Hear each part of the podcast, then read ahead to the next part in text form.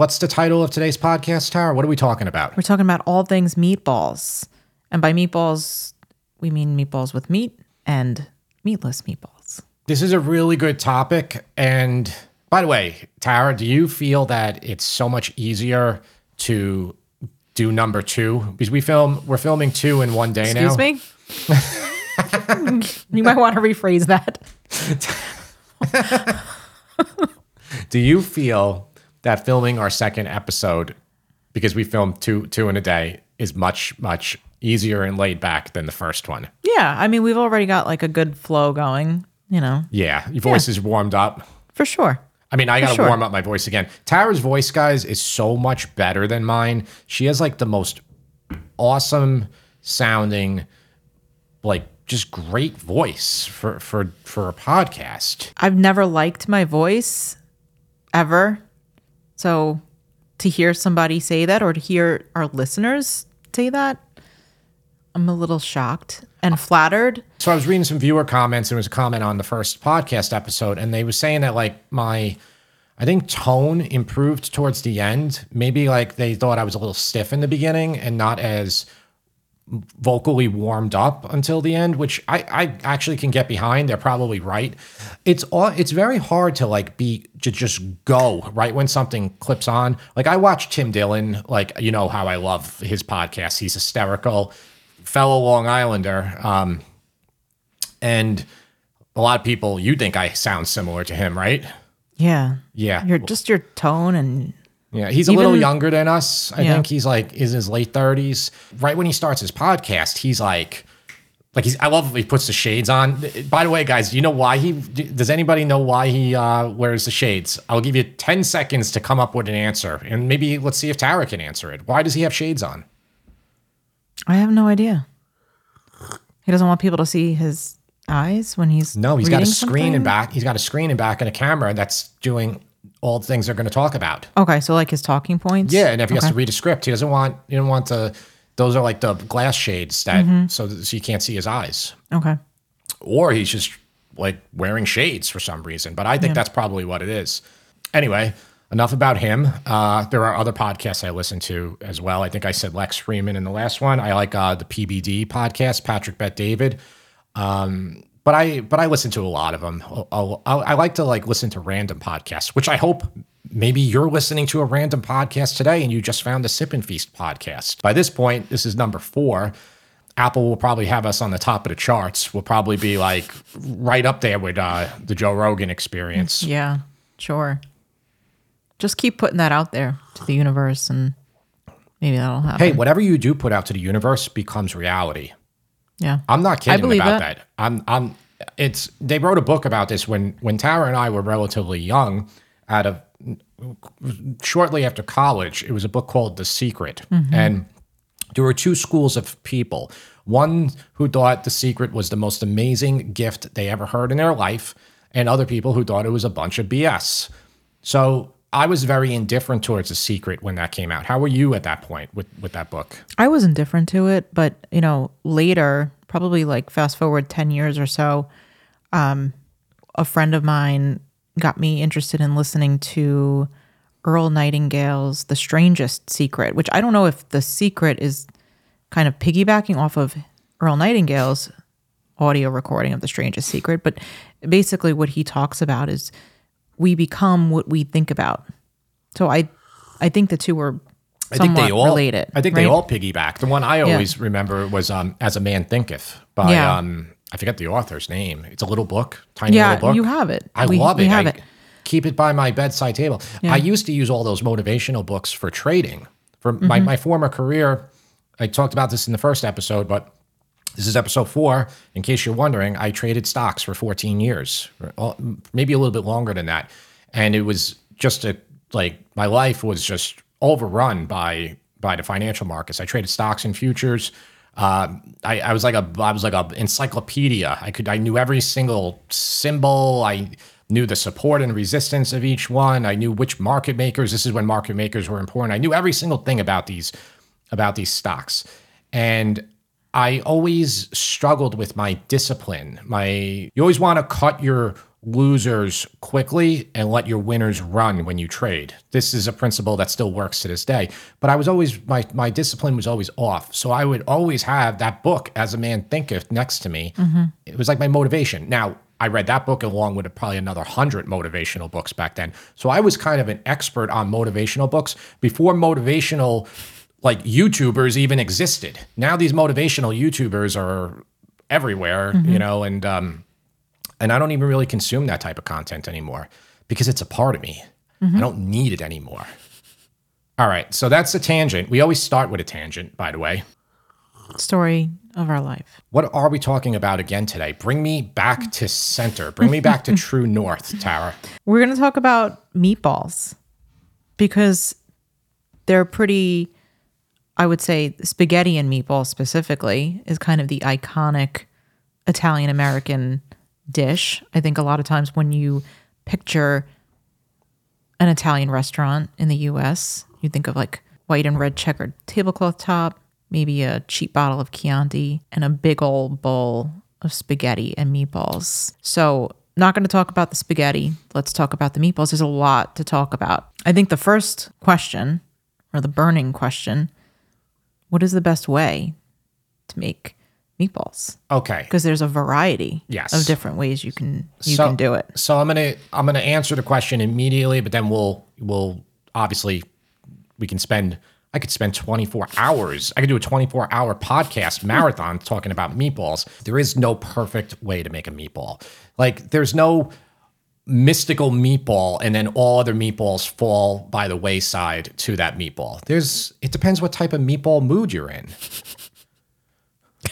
I'm just laughing because the meatball mood. I don't know. It just made me chuckle. How's my face? All right. Yeah, you're good. All right. I always ask Tara how my face is because, uh, you know, it's for the video viewers. Need to look perfect for you guys. So, um, Tara laughs at my jokes, which I really appreciate. I sometimes laugh to just keep from crying. Yeah, just it's like a cringy laugh. Like she's like, "Oh God, how much longer? How much longer?" um. So anyway, yeah, let's let's bring it back to the meatballs. There is no perfect meatball, but I have ideas of what will make a meatball better, and there's ways to go about it. There's certain techniques that are really important. These are very much taken for granted by people that have been making meatballs forever. And then when somebody who's a novice, maybe you're a new cook, maybe maybe you're a longtime cook, but maybe you're not like you don't do too many meatballs. These things might be a little uh, uh, what's the right word? Maybe a revelation to you. Mm-hmm. So I'm going to ask Tara if she knows some of those secrets. Well, do you know any of the ones I'm talking about? Secrets to making meatballs? Like to make a better meatball. I would say maybe it, comes down to not over kneading the meat mixture, Over mixing it, yeah. over mixing, because then they be, can become tough. I think the way in which you prepare them before you add them to the sauce makes a difference. If it's baked versus fried. Well, let's talk. Let's forget about the, pr- the cooking then. like, let's talk about the actual, just what's in them. So when you're asking me about tricks that I would know of, okay, so uh, all right, let's go back to that. So maybe the moisture yeah, level. definitely. So like adding like a grated onion, Grated onion works, but what else is really important moisture wise? milk, Milk, definitely. anything else? So those are really important. Did I pass your quiz? Yeah, no, the, the, you basically if you know those two things, like you're you're pretty much on the right track. Then there's some other tricks, like you you know, we put um we put ricotta in in the Those most recent good. batch we did. Yeah. Those are nice. It's the bread you use, uh, how much bread you use. Mm-hmm. Obviously, if you use too much bread, but you got to play with it because you might be trying to make a lot, extend meatballs for a family. And so, if you start with a certain amount of meat, and you know the recipe might say like only use one cup of breadcrumbs per three cups of meat. You might be like, oh, well, if I just do two cups of breadcrumbs, I can get so much more for my family. So maybe you do that. Maybe you mm-hmm. make that executive decision. You, you go for that. There's nothing wrong with that. Like you can, you can 100% do it. If you don't have enough money, you can just do a bread meatball, which we got a recipe on just that's just polpette polpette di pane. That's, That's it. right. That's right. It's a bread meatball. So what you can do there is when you say you're making chicken cutlets and you have the leftover egg and you know breadcrumbs, you could uh, turn them into little meatballs. You could add a little bit more cheese in there, or you can just do a full recipe of the bread meatballs, which which I love. We, whenever we put them up, like we share them on Facebook or whatnot, people are like, "Where's the meat?" And we're like, yeah, we're they're like, like, I don't see any meat. yeah, they're like, they're like, I think you messed up the recipe. There's no meat. I'm like, no, that is the recipe. That is the recipe. Yeah, yeah. it's cucina povera, which means like poor man's food. Yeah. so it's a poor man's meatball. which was probably very common in Italy, but less common in America Mm-hmm. because when the poor Italians moved to America, they had plentiful amount of meat. That's right. So it was kind of like not as not as important, I guess, to make that make those breadless meatballs anymore. But we put them on there uh, out of uh, almost out of tradition. When we put it up a few times, it do, they do really well. Yeah, People they are did- like, oh, I remember this. You know, they did really well during Lent specifically. Yeah. People who observe are not eating meat on Fridays. so yeah, though we're talking about the how moi how to get a meatball better, and, and Tara really did hit it. A grated onion works well, but one thing that she didn't talk about, which is important, is the actual meat and the fat content of the meat you're using. So you can do everything right, but if you start with like 95% lean meat, mm-hmm. you're not going to get the same results as it as if you use 80-20. You could even buy like 75 25. So just have a very large portion of fat in there. And then pork too, the pork you use, it could be a leaner pork, it could be a more fatty pork. These will all affect your final outcome. Uh, you, you know, you could even go if you want to get really fancy, you could do a short rib meatball. So now the short ribs have a ton of fat inside of them. So you're going to get like a really glorious, fattening, delicious meatball. And then you're getting into like very high end, almost high end dining territory where a restaurant will charge you $40 for that Then- or 50 You're getting a short rib meatball. Since you already started to talk about it, this is a question that I that I was going to ask.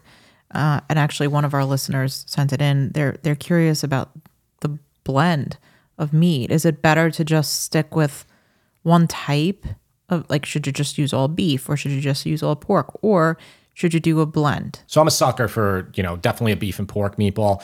I don't really use veal anymore. Tara doesn't eat veal, so we've like kind of made it a thing in the family where we don't use meat, uh, where we don't, excuse me, where we don't use veal anymore. So uh, th- th- with certain exceptions, like I did do ossobuco recently. That's on the site Yeah, and we used i obviously used the veal shanks for that and you know i got to get a couple more veal recipes on the site probably veal and peppers um trying to think of some traditional ones. A lot of veal dishes though you could just do chicken with. So that's that's what i normally have pushed on the site. So as far as like obviously old school places will still sell their meatball mix and that meatball mix will consist of one third beef one third pork one third veal. The beef will typically be probably 90 10 more so than 80 20 i my favorite way to go about it is just to get 80 20 beef mm-hmm. 80 20 chuck and then get a nice looking pork not not too lean you start with that you go from there you're going to get a good meatball unless you have really unless you do something really bad to it so your your recommendation is to do a blend. Definitely, unless you can't, you know, a lot of some people can't have pork, so you just don't eat the pork. right. So you do a beef meatball. You know, some people might want to just do a pork meatball. What are your thoughts on turkey? Turkey meatballs. So we have a turkey meatball on our site, and uh, actually we have a, we have a few. We we did um turkey meatballs for the wedding soup, and then we have a big bigger turkey meatballs. And the way that we made these turkey meatballs r- better was to add a lot of moisture into them. Before I go even into that, you can also use better turkey. So turkey will be sold either uh, all the white meat, and then it'll be a mix with the dark meat. Yeah. And you really want to buy the dark meat one, like the mixture, because that'll have more fat in it Right, and more flavor. more flavor too. But we put grated onion in that one along with the milk. And you're just trying to bring up the moisture content. You know, when you're dealing with that and you're really trying to put a lot of moisture in it, then they get a little harder to roll. They don't hold their shape as well. Mm-hmm. That's true. Yeah. But I think those are those aren't bad. I mean, the kids like them, but they don't they don't like them as much as they like a regular, you know, beef and pork meatball. I think they're really good in the Italian wedding soup because you kind of have like a chicken. Use do you use chicken stock for that one? Yeah. I think. Um, so you've already kind of got like that poultry flavor. So I think the turkey meatballs in that recipe in particular is a nice compliment. it's funny like it's great when you have it by itself but once you compare it to the to the real one this is the thing with everything it's like you, you, get you order a bowl of gluten-free pasta in a restaurant and say you're with like a group of four people and everybody else is having chicken, so nobody's having another pasta. Mm-hmm. It's not like you can be like, oh, let me try your regular pasta, and then mm-hmm. you go. It's all relative compared to what you're having. Mm-hmm. Like if you're having that turkey meatball and you did a good job preparing it, it's great. But once you put a good fatty beef and pork meatball against it, it kind of, you know, Yeah. let's be honest here. Would you agree with me there? I do, but for people who, for whatever you know reason, whether it's health reason or personal choice, they choose to not have, you know, beef, or for religious reasons, maybe they don't have pork. If they're just eating a turkey meatball, they're not going to compare it or, against another one. So for them, it's it's good. And turkey is supposedly more consumed in Italy than it is in America by by a long shot. Mm-hmm. So a lot of the dishes that I do with chicken, like any type of scallopini or, or whatever, and you're you know you're making chicken sorrentino or chicken piccata, you could easily just take a turkey breast and do it do it too. But we never do that here in America. Yeah. You ever, you don't even see it on the menu ever. No, although occasionally I will see tur- like turkey for that purpose in Uncle Giuseppe's because I, I- I've do think seen it it few times, I I do never think it is an it. Italian thing. Yeah, Yeah. yeah. Like I saw Jacques Pepin uh, prepare like uh like a cutlet one time with turkey. Like he like pounded like filleted it and pounded it out. And Mm-hmm. I was like, oh, that's such a good idea. I'm like, I just never do that. it is good. I mean, I feel like for Americans, most of the time, if you're consuming turkey, it's like as a cold cut. That's right. It's the You know, yeah. Tur- that- deli sandwich, Yeah. turkey. and let me tell you, Americans consume a massive amount of turkey through cold cuts. So I worked in delis for about three years, and we would always um all the places we worked at, we would always pre-cut. This is most delis that get crowded, they do it this way. So you do a quarter pound of meat for a sandwich, and you do a third of a pound of meat for a hero. Some delis will even do 0.4. And you cut them in advance, then roll them up, and you know based on the previous weeks, months, years business, we do 30 hams a day, but we do 75 turkeys. We do 25 roast beefs. We do uh, four liverwurst. That's that's exaggerating. Normally it's about zero liverwurst, you know. And then you know you got like all, all the other ones you do, and you know you get that like one guy who comes in. They're like, I will take I will take bologna on a heavily buttered white bread with the crust cut off. It's like, ooh man, that that guy's mom really made him a mean sandwich. Um, yeah, that could that- tie back to our picky eater episode. I I I really digress there. That's okay. That's okay. So we talked about the blend of meat. As far as cooking the meatballs, yeah. like when, when we're talking about meatballs here, I think we're talking about the meatballs that you would have with like a Sunday sauce, right? So is there a right or wrong way or a better or worse way to prepare the meatballs before you dump them into the sauce? What are the different ways that you can prepare them? This is a great question. This is know. people. Do, you're the best. You're the best. Um, people really debate this one a lot. So one of the first videos we put out, first videos I put out, I put out a series, maybe like after t- only ten videos or so. I did a whole Sunday sauce series. So it had make a huge pot of Sunday sauce. I think I used like 15 cans, 28 ounce cans. So I had like a like a huge amount of sauce. And then I would made five dishes with it. I did like, so the first one was obviously Sunday sauce. Second one was meatballs. Then there was like a braciole. There was like a, I, I can't even remember. There was like five of them. And they were, they're old videos. They're like, audio's only coming out of one ear. Like people always let me know about that. They're like, they're like, I just want to let you know the audio's only coming out of one ear. I'm like, I will go back three and a half years ago to my, and tell my three and a half years ago self to change the audio. I'm like, I can't do anything about Get, it. You get know? your DeLorean. I'm sorry that I did. I, I, I my videos weren't really good back then. And like I, we were talking about it like in another another episode. I didn't really, I didn't know how to speak to the camera. One of the videos in that series was, uh, sun was breaded, not breaded. It was uh, baked versus fried meatballs. so those are the two. Those are the two typical ways that people, most of the way that people will argue about which is better because they're they're usually contrast with each other. When you fry a meatball, and you can shallow you should shallow fry your meatballs like maybe an inch of oil at the most Yeah, and it's even wanna- debatable whether people say olive oil or vegetable oil most italian americans will use vegetable oil because frying in olive oil is seen as like you know it's a very like uppity, wealthy thing to do. And, you know, again, times change now, and some people would never fry in vegetable oil. We get all the comments, people are like, I can't believe you're using that type of oil. Like it has this, this, and this in it. And you can fry your meatballs and they'll get nice and brown, whether you use vegetable or olive oil. Or you can bake them, and baking them will have will create a different texture. You'll get a huge crust on the fried. On the baked one, you're not going to get much color at all. A little bit moister, I believe, on the baked one. So we did that. We put them both in the sauce, and then the kids, young James, you know, he's like when he's a baby, and Sammy. This is when my daughter used to actually come into my videos. Um, they tried them, and they both said that the baked meatball was the better one. Yeah. Now that's just that's the opinion of two very young kids. I personally am still a sucker for fried. I think nothing beats those crispy parts when you do a good fried meatball. Then obviously there's two other ways to do it. You can broil them. You can well actually five. You can bake then broil, or you can straight broil, or uh, you can do put them straight into the sauce, which is which is a fairly common way to do it. Uh, with, with a lot of old school Italians, they'll just put it right into the sauce. We'll roll those meatballs up. You know, now when you do that, if you're using like a real a lot of fat, like 80 20 or 75 25, you, are, pu- you are putting all that fat into your sauce. That's right.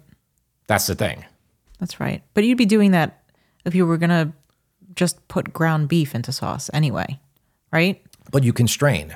Some You can, people are yeah. really, really hell bent on like straining all the fat.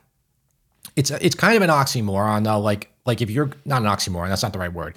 But if you're gonna like saute or fry up a bunch of 80, 20 ground beef and then remove all the fat, what what are you doing? Mm-hmm. Yeah. Just start with 90, 10 then. That's Like, right. You're not like, you know, and again, people don't question this. They're like, well, you know, yeah, that if you're gonna take all the fat out of it, don't Yeah. buy the meat that has the fat in it. Yeah. So people will say, oh, well, it retains some of it. Yeah. Yeah, you know. Well, you and I can agree to disagree because I liked the baked meatball. That was what I preferred. And the reason why I preferred it was because I felt like the when it gets fried, the flavor of it was a little too overpowering or it just it had a different taste to it.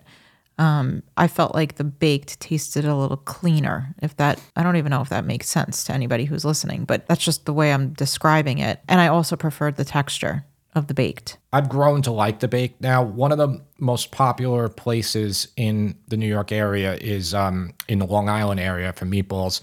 Is that place that had the challenge with Bobby Flay years ago in Northport? Oh, yeah. I don't actually don't is it think. Menino's? Is it called? You know, I'm gonna let Tara look it up. She, I don't want to get this wrong. I Just think the up- gentleman passed away. He did pass away. Yeah. This place baked their meatballs, and they beat Bobby Flay. Maroni. Maroni. I'm sorry, not They're still- Maroni. They're still there. Yeah, so it's probably the kids. I don't want to say that he passed away and then I'm wrong.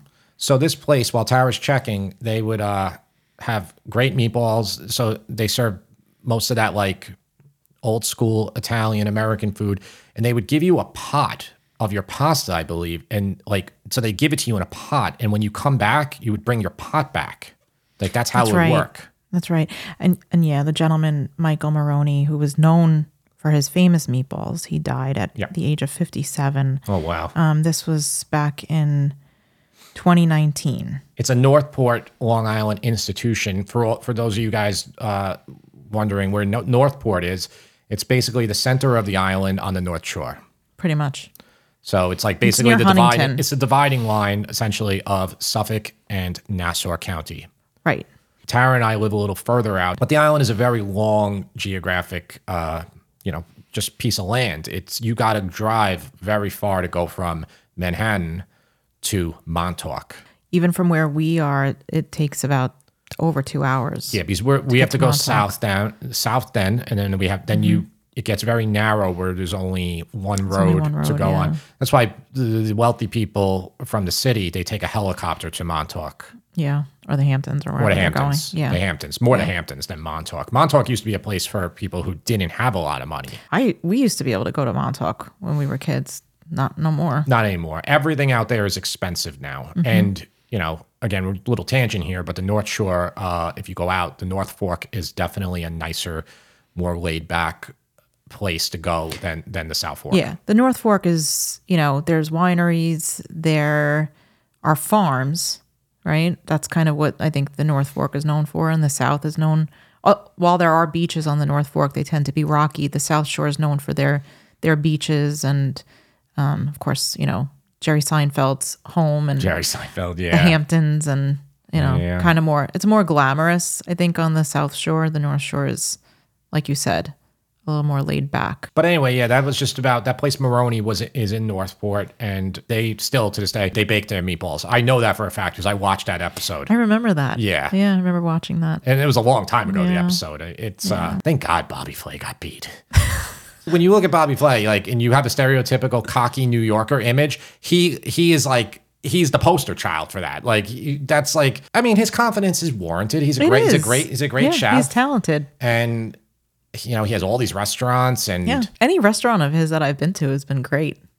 yeah, I've never been to any of his restaurants. Mesa Grill, which isn't there anymore, was one of my favorites. He had a ancho chili pork loin that was out of this world. Pork that I loin. loved. I feel like pork loins are just so. It's something I would never order in a restaurant. you know what I mean? Like it's like, I, was it a pork loin or a pork tenderloin? Actually, it was a pork tenderloin. I was just gonna say I was probably wrong. a tenderloin. It was very narrow. It was very delicious. It was cooked li- like medium, I think. And He was cooking it medium before medium was allowed. Exactly. But it was it was so good. And you know, yeah, I mean he certainly does have a bit of an ego, but like you said, it's warranted. Let me tell you something about him, okay? His ego's more warranted than Gordon Ramsay. Gordon Ramsay won't even go on one of the competition shows. Yeah. Like he- Gordon Ramsay has just built himself up to be this guy, but he's never competed against mm-hmm. anybody. At least Bobby Yeah. Flay, whether you believe those things are fake or not or whatever, he went on there and he competed against everybody. Yeah. He like won every episode. I I tip my hat to Bobby Flay. And if he ever wants to be a guest on our podcast, we can have Yes, him. Bobby, you should come on. Come on, we're both from Long Island. Well, he's from Massapequa, I believe. No, no, no. He's actually from New York City. I always thought he was Oh, from Long. Island. Okay. The Baldwins are from Massapequa. The Baldwins. Oh, Yeah. Alec Baldwin, if you would like to come on, you're invited too. make, make sure you have an armorist. Yes, Is that even the right word? Let's make sure I make sure I arm myself. Um, yeah. So no, that's um, that's another tangent with Bobby Flay. Yeah. Back to back to meatballs. You talked about like we we obviously did the video of the baked versus fried. We never I don't think we ever tested anything where we just dropped the meatballs right into the sauce. But you told me in the past that you had did you have an uncle that Yeah. used to do So that? it wasn't like he's like my great uncle. So it was you know my on my grandmother's side, uh, Uncle Tony, who was my my grandmother had a bunch of sisters, so they all had they were you know all, all the whole it was like a huge family of they were everybody was Italian and then everybody died you know they're like all gone. But I remember when I was young his meatballs would be with raisins. So and then he would dip he would he would roll them and put them right in the sauce. So that was that's very mm-hmm. familiar. And so then like we, we have a recipe on the site just as a, a Sicilian, Sicilian, meatball with the raisins. And That's really common. That's why like I always I put the raisins in the braciole too. A lot of people like we get a lot of comments with that. They're like they're like I can't like I hate that. I don't know why you did that. They're like Yeah. that's uh, horrible. They're like that's not Italian. And I'm like it's very It's very- Sicilian, and, and Neapolitan. I would I would think yeah. too. And you know, I'm like, it's very much like I'm, I'm like, what do you mean it's not Italian? Yeah. Like it's like like what do you think I, I invented that? you know, like it's I personally love the raisins in the braciole. I love raisins and meatballs. I think they add a really great sweetness to them and texture too. I love them. Now in, in Sicily, they probably use currants more than raisins. That's right. They're the same thing. You know, That's right. Mm-hmm. for all intents and purposes, the exact same thing. You're splitting hairs if you if you worry about that. You can soak your raisins a little bit. You can soak them in a little bit of warm water, which I should be doing to my throat right now. Yeah. So I just ran downstairs and got some hot water because uh, I was saying how I was soaking the raisins in warm water, but I needed to soak my throat. I can't clear my throat the way Tara can. Tara has such a beautiful voice. I still find that funny. You do. Yeah. You do. Your, your voice is great. Your voice is like, you could be a voice actor. I never liked Actress. my voice. Voice still do- actress. still don't. But um no, I always thought you had a, a, a good voice for for this and people like it. And thank God your voice is easy to listen to because I have to listen to it all day long. Yeah, you do have to listen to it all It's, day long. it's all day. I subject you to G- Geneva Convention crimes of mass nonstop talking. no, you're you're always been the quiet one, and I've always been uh, the more the more talkative. Your only crime is talking to me before I've had my coffee in the morning. You know, when I when I walk into the office in the morning, before I even sit down, you're right away going a mile a minute. And I'm like, dude, let me just sit down and take a sip of my coffee before you start in. you know what? That's rea- that's reality. you know what? You're right. That's the reality. You're right. I mean, I'm not. I'm. I'm not gonna. I'm. I'm. I'm agreeing with Mm-hmm. you. So, um, what were we talking about? What type of meatballs? Well, you were talking about your uncle Tony. Yeah, right? so he would do he would do that in the sauce, and again, a lot of people will do it in the sauce, and it's a really nice way to get a really moist meatball. I will often put them in in the sauce or in not in the sauce, but I'll put them in like wedding soup or any type of soup where uh, we've done a bunch of different soups with the mini meatballs. And I'll just put them right in. Because what's the point? You're gonna put them in the oven for 10 minutes. Some sometimes I've done it. If you if you guys have seen a lot of the videos, you'll notice that sometimes I've done it, sometimes I do it straight. Another really easy way, you know, to do this, if you want those little meatballs and you don't want to roll a hundred of them, you can form a rope. Okay, kind of like when you're making gnocchi, mm-hmm. and then use the same cutter and you can cut them. Yeah. Now you can some some places you'll go to, they'll they'll actually they won't even roll them then into balls. They'll just throw them in like a pillow. Yeah. like those are I think mini that's a, pillows. I think that's a fantastic idea. yeah, It still has the same taste. It's just so much easier for the Speed. person making it. speed involved because Yeah. if you're like, you know, if, if you got to do forty pounds of meat, that's a you know how many mini meatballs that would Mm-hmm. Yeah. be. Speaking of mini meatballs, isn't there a special lasagna that uses like super tiny meatballs? Yeah, so a lot of the a lot of the people here in Long Island will make their lasagna. They'll use big meatballs, break them up into small pieces. Some people will will make mini meatballs, but a lot of that is imitating uh, lasagna carnival from I think from Naples. So it's like a Neapolitan. It's like a famous dish. I, I looked it up. Correct? Yeah. Please tell me if I'm right or wrong here. But yeah, that's how my grandmother would. She would always put meatballs. She would make meatballs, then she would break them up with her fork to do the layers in the lasagna. That's that's always how she would do it. I've done faster versions where I just make a meat sauce now and then and then do it. Well, according to this website, it does hail from Naples. See, guys, sometimes I know what I'm talking And about. And it is a festive version that's eating during Carnivale. Right. There you go. So a lot of places will do that here. And basically everything that people make here is just what was taken with them from 100 years That's right. ago. That's all it is. Mm-hmm. Anything that's modern in Italy in the last 30 or 40 years is not made here because there's been no immigration. It all just happened. That's true. And then it stopped. Mm-hmm. That's when the country was letting, had the doors open, and then they shut the country down. Although my stepmother, Angie, did immigrate here from Italy in I don't know when that would have been. She was nine. So it was probably around 1955, Yeah. around around there. Yeah. And she came over on a boat. Yeah. And actually, it's funny. She came over at that point. I actually probably think the guy, the neighbor we had in Farmingdale, probably came over around that point too. Yeah. In an old house we had, we had a guy next door who didn't really speak too much English. Angelo. Angelo. I forget his last name.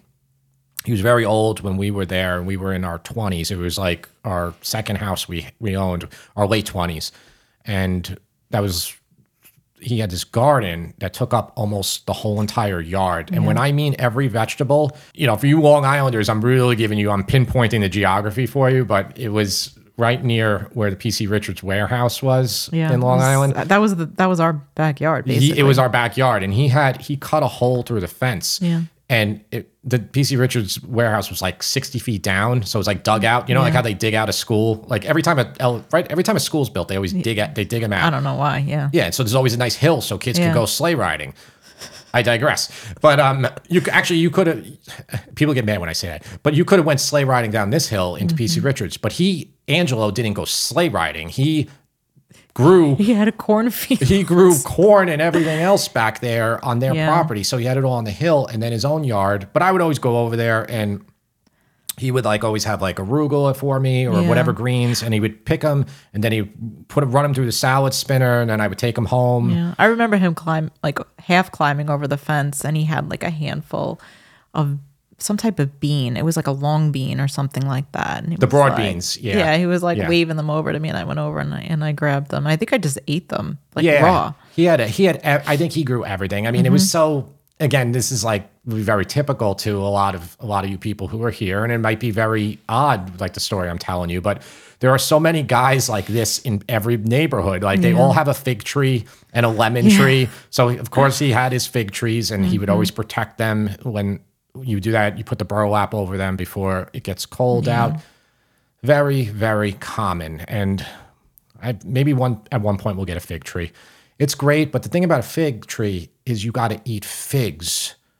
So you got to eat so many figs in a short period of time. It's not like you get like 90 days worth of figs. Mm-hmm. You just get your harvest. Is that how it works? Well, I mean, it's kind of like apples, same thing, like any Yeah. type of fruit tree. Like Yeah. you're not So you give not- them, you give them away, give them away to your neighbors, and make jelly, friends. jelly, right? Yeah, But not everybody likes figs. It's, always like the Italian guy or or girl will be like, "Hey, Tony has all these figs." Some other person will be like, "Yeah," and it's like the most important thing to them ever. And then they tell to somebody else, and they're like, "Like I don't know, I'm not really into figs." Yeah. I Like- love figs. Like, like, is there anything else to this story here? No, that's that's the whole story. I love them. They're so good. They're good in salads. I that's how I like them. Like to roast them with like honey and Yeah, gorgonzola. we had a great recipe on the site that That's Tara is describing. That's that's right. That's what she's describing. Yep, it's they're, they're great.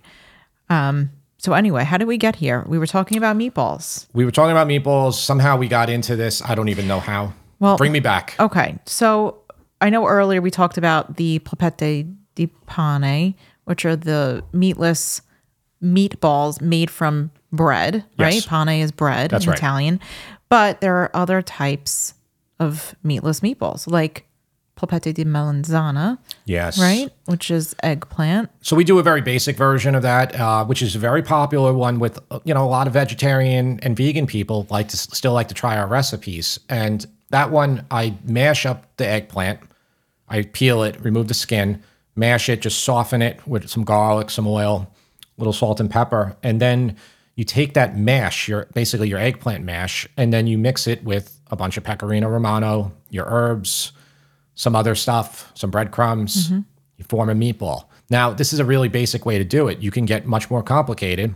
And I just roll them like that. And then I just, you can put them straight in the sauce or I bake them for like 10 minutes and then mm-hmm. put them in the sauce. And then they're ready to go. You get much more complicated. You can roast that eggplant over an open fire, kind of like baba ganoush, the Greek dish. Mm-hmm. And then you take that puree and then you make your eggplant meatballs, and then they'll be even better. You can also take your uh, polpette di melanzana, and then you could bread them and then deep fry them, which would be great too. That these are all very ways to make more work for yourself, or you can go with the simple one that I that that that we have. Yeah. I really I remember when you made that. Th- those were really good.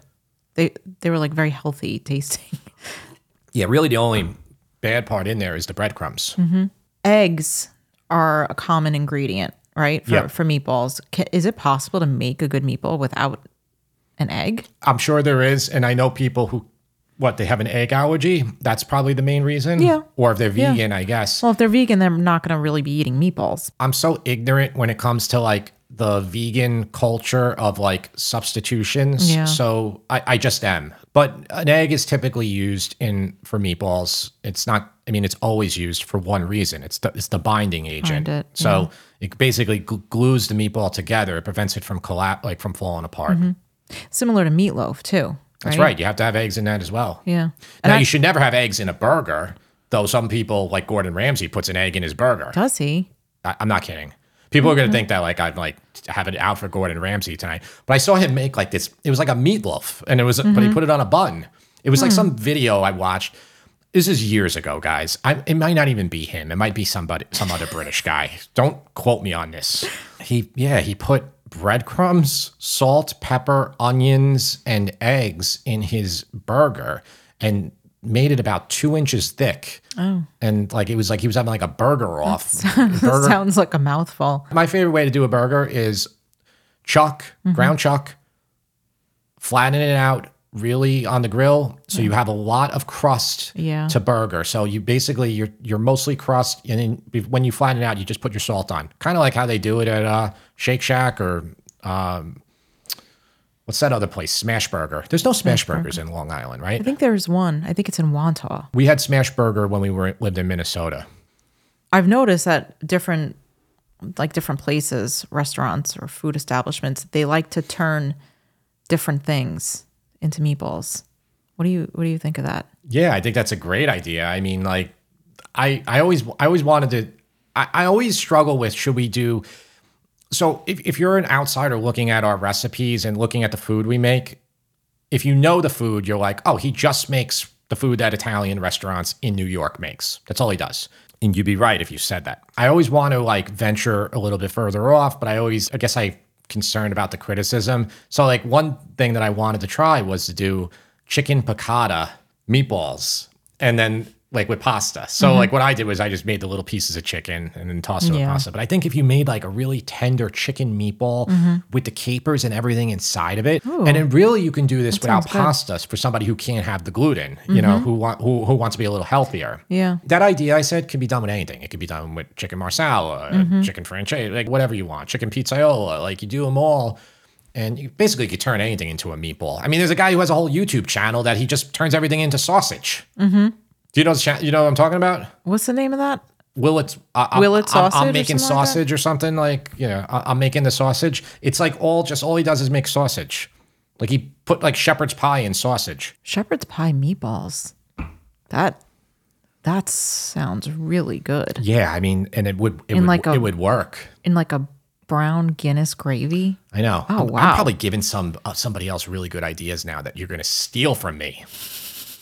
No, I don't care if anybody It's steals. okay. I don't care if anybody takes any idea I have. What I do care about is when people come into comments and say, "Jim, you stole uh, Assassin's Pasta from Chef John." I'm like, first of all, Chef John didn't make that up. That was made in Calabria. You don't even watch everybody Chef made- John, really. Everybody has made Assassin's Pasta. Yeah, So yeah. I'm like, you know, at least be creative here. You know, if you're going to tell me I stole something from somebody, I would never steal one of the most common recipes. What are you going to come out when I like you stole spaghetti and meatballs from uh from Chef Bill? Like it's Yeah. like no, I'm just making what everybody else Yeah, makes. you're just you're providing instruction in a different way to make a well-known recipe. Assassin's Pasta is well known. It's been well known for about 10 years now in America, mm-hmm. probably longer.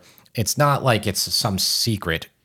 I, I think people who aren't that well versed in it, when they see something new, they think then that that person created it, but mm-hmm. they don't realize that there is no new ideas. There's nothing new under the sun when it comes to food. Everything has been done before. That is true. Did you talk about fresh breadcrumbs versus store bought? Yeah, so we'll do a little bit. So, you know, Tara's asking about fresh breadcrumbs store bought. Yeah, I mean, do your fresh if you want. If you want to make fresh breadcrumbs, there's no nothing hard about this. Just take bread, could be stale bread. You can make it stale by just putting it in the oven, drying it out. All you're doing is taking moisture out of your bread to turn it stale. Then you can run it in a food processor. If you don't have that, you can chop it. Uh, you could put some plastic over it and take a meat mallet. And then you can season those breadcrumbs with whatever you want, or you can just buy a big container of Progresso or 4C breadcrumbs. What do you think makes for a better meatball? Dried or or like homemade?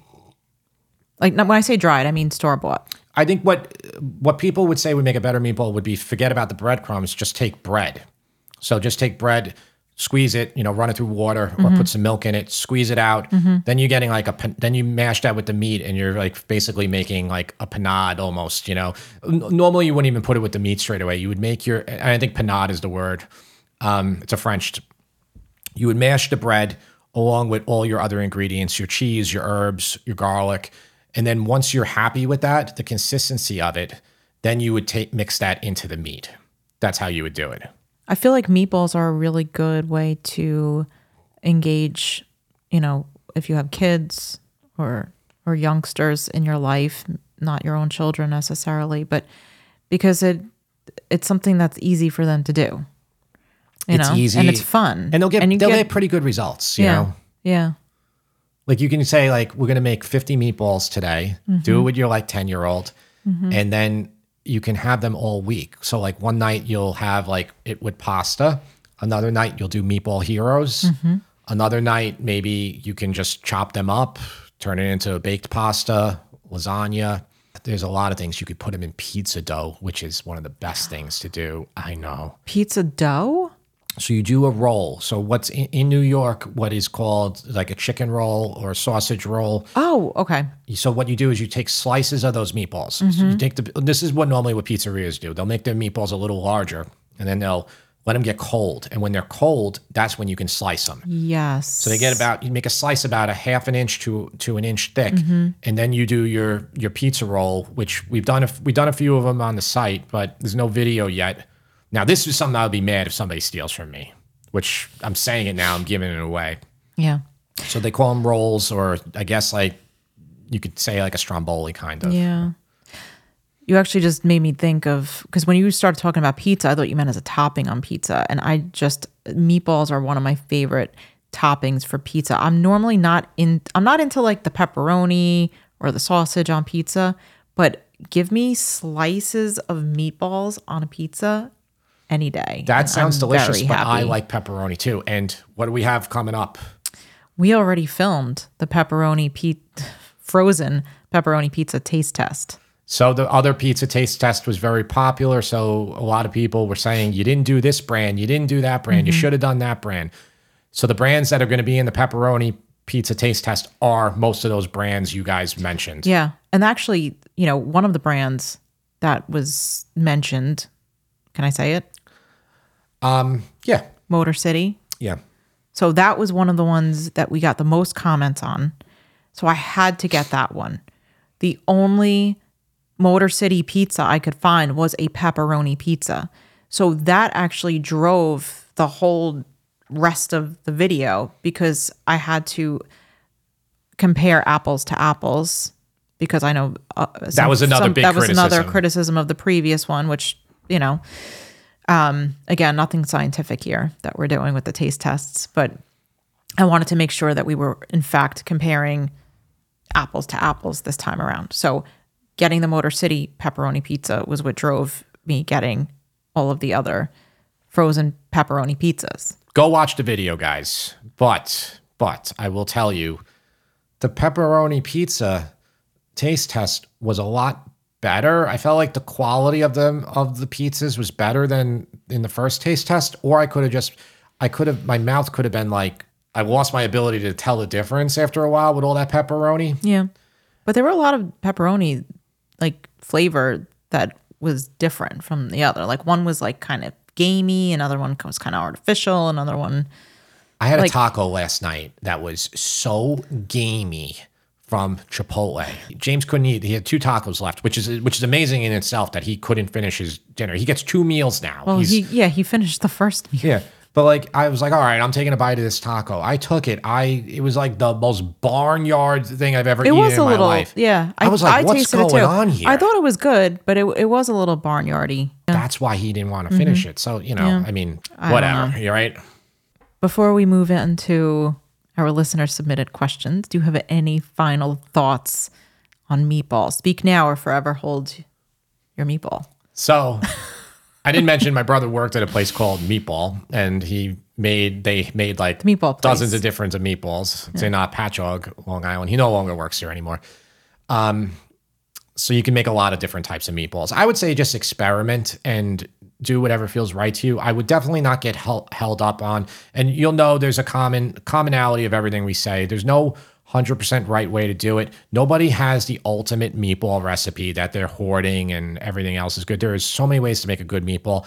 But yeah, if you, you if you use like a high fat beef, if you don't really overmix it, if you put some a little bit of moisture in there, a lot of flavor. Use the pecorino romano. Use that cheese to your advantage, and uh, put it in a good sauce, and then you'll be fine. Yeah.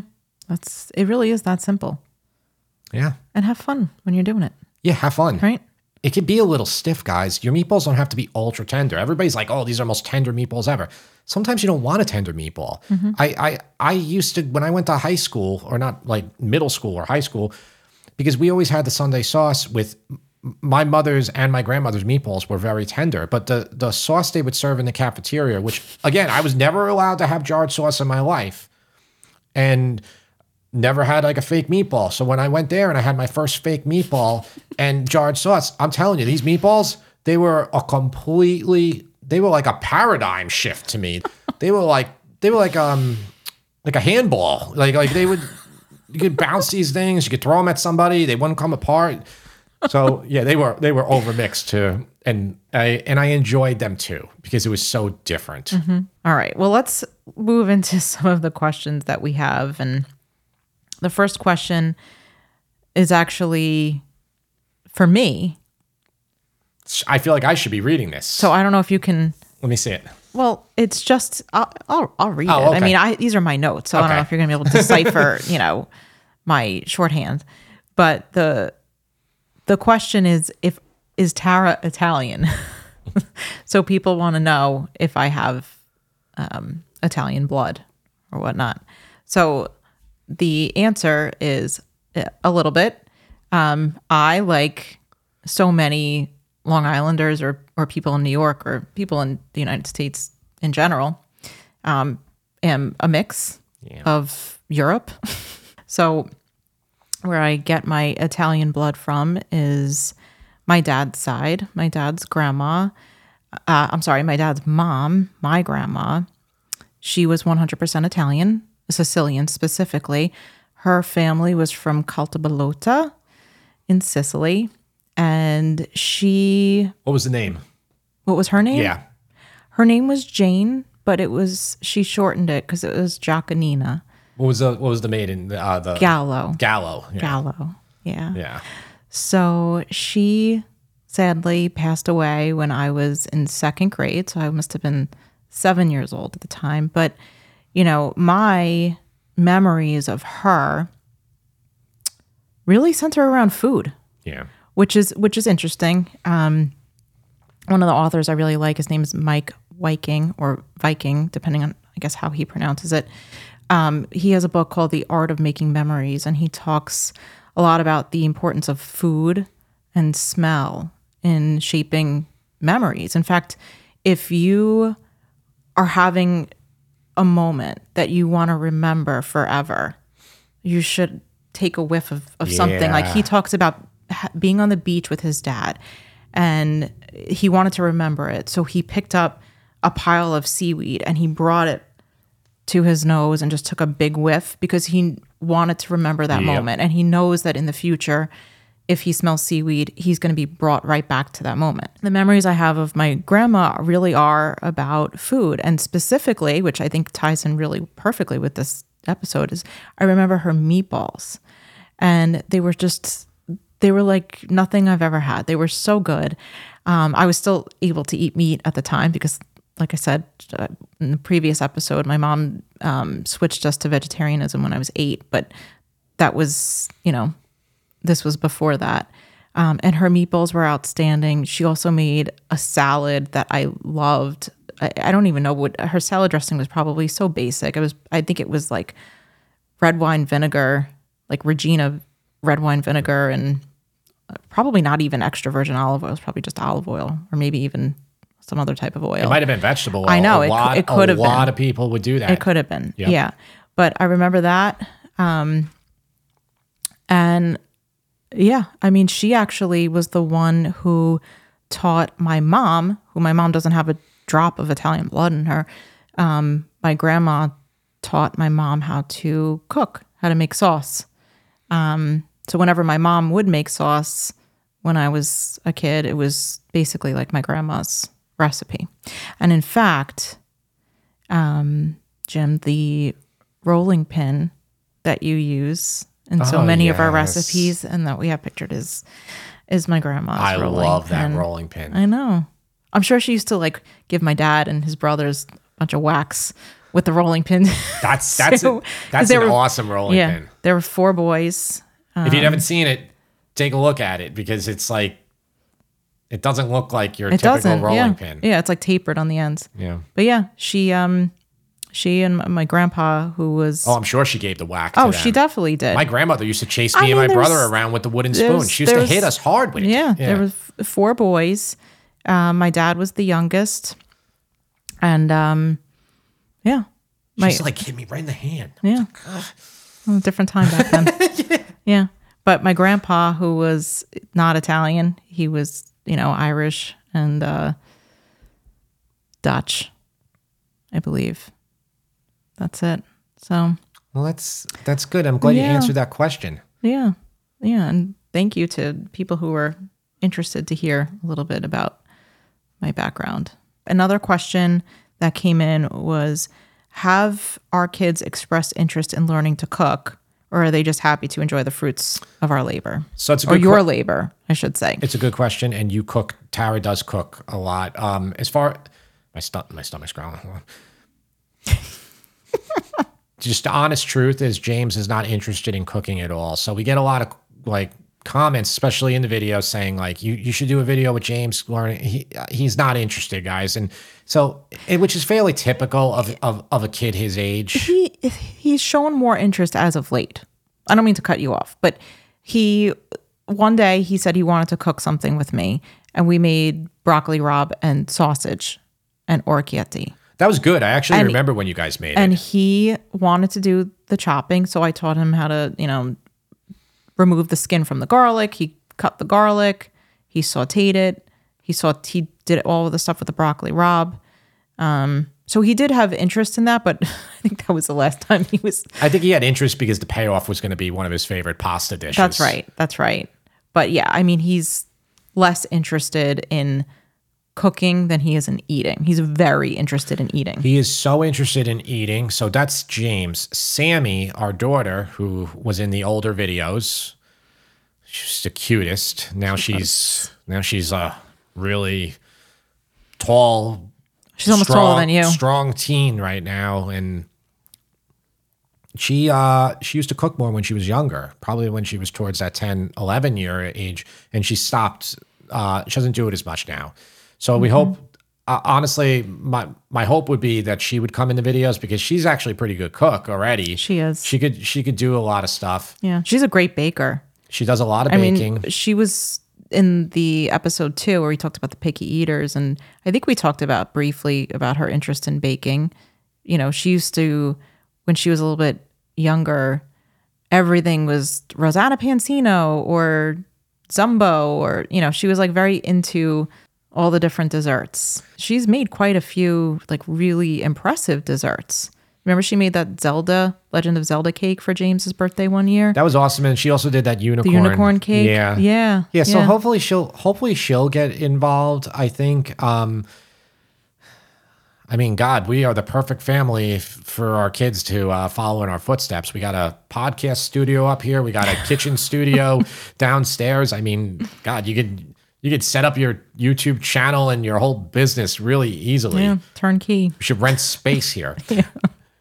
But listen, guys, we really appreciate you li- tuning in to this latest episode. And please send more questions Yes. to podcast at sipandfeast.com. We'll see you next time.